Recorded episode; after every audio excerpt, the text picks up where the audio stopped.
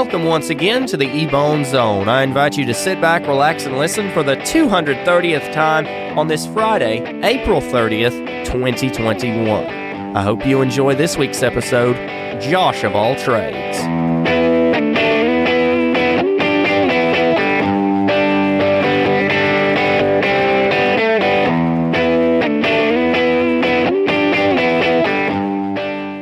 Let's talk about the name Joshua. According to a study, it's the 48th most popular male name in the U.S. It's a name of Hebrew origin and it means the Lord is my salvation. Swain is the 791st most common last name in the world, with 670,100 people bearing that family name. Hold up a second. Why exactly are we talking about names? Well, there's a simple reason for that, because unless you've been living under a rock for the past year, you've probably heard about the infamous Josh fight that was supposed to happen earlier this month. That's what we've gathered to discuss this evening. It was originally just a meme, and no one really expected it to be taken seriously, but unlike the Area 51 weirdness that I recorded an episode on last year, this actually happened. No, no, no, no, no. Not two people named Josh Swain in the middle of an airfield for laughs at the situation, thousands of them. Even a five year old showed up. But hold on to that thought. We'll get to him later. First, how in the world did this even get started? It all got going on April 24th of last year, while the first wave of COVID raged outside our doors. Another battle was being planned. The battle to uncover the one true Joshua Swain. But it was a big deal. Here's what happened. One guy named Joshua Swain created a Facebook group and added as many other people with that name as he could find. And honestly, I don't know what made these next few events happen. Maybe it was a dare, a byproduct of a run in with some liquid courage, or maybe he was just tired of being mistaken for that other Josh Swain all the time. Who knows? He sent a message to everyone in this group and said, You're probably wondering why I've gathered you all here. Someone responded, Because we all have the same names? Little did they know their correct answer had some strange consequences because the response said, Precisely. April 24th, 2021. We meet at these coordinates. We fight. Whoever wins keeps the name. Everyone else has to change theirs. You have one year to prepare.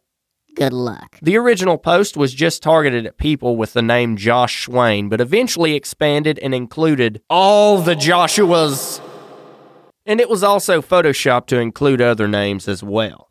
Eventually, the day gets closer. The memes get funnier, and the voices clamoring for this thing to happen get louder. A countdown clock was posted, and other Facebook groups akin to the sports bars where you'd watch a hyped UFC fight sprouted up. These coordinates led them all to a field in Lincoln, Nebraska, where eventually one Josh was crowned king of them all. Okay, maybe it's not that serious, but legit, someone did win, and it was someone you'd least expect. Remember little Josh from earlier, the five year old? Yeah, turns out, dude's pretty slick with a pool noodle. He took home the crown. One question here is you know he didn't drive there. He's five. So, how in the world did he explain that to his parents? Uh, can I go to the middle of a field in Lincoln, Nebraska with a bunch of other random people who share my name and figure out who owns the right to keep it by whacking each other with pool noodles? And then the dad interrupts with, That's my boy. Of course you can, son. Go out there and do me proud. The sole responsibility of defending this family's honor rests on your tiny shoulders. If I'm being completely honest here, I'm surprised at this and how it all played out. Considering the landscape of memes, I thought it was just going to die out as a joke, but nope, they went through with it. As I said last week, I admire the commitment of other people, and I have a sort of new respect for in the moment jokes, because you never know. It could lead to something great.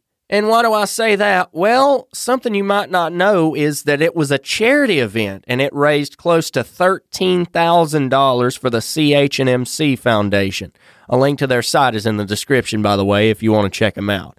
And also, people ended up donating over 200 pounds of food and taking it to local food banks in the area. And the original Josh is now an honorary citizen of Lincoln, Nebraska. Now, I said that I was impressed by the way things turned out. I said that the actual event was a cool thing, and I still believe that. But I will admit, when I first heard about this, I thought it was going to be another Area 51 raid thing. Like a lot of people joke about it, and it really catches fire, but in the end, all that happens is one dude Naruto runs past a reporter or something. Initially, I thought it was a bit weird, but now that's not to say that I think it's normal or something after seeing people go through with it.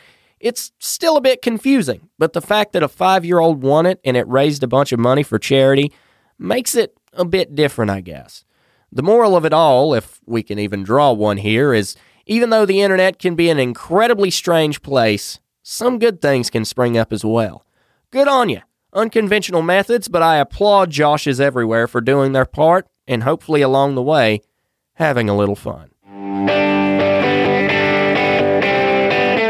Thanks for listening to this week's episode. I'm really glad you could make it, and I hope you enjoyed the festivities. If you want to stay connected to the show, I'd invite you to pop on over to Facebook or Twitter and give the page a follow. Just search Ebone Zone on Facebook and official EBZ on Twitter. If you're new, don't forget to subscribe so you never miss an episode. Until next week, my friend, God bless you, stay humble, and remember, keep an ear out.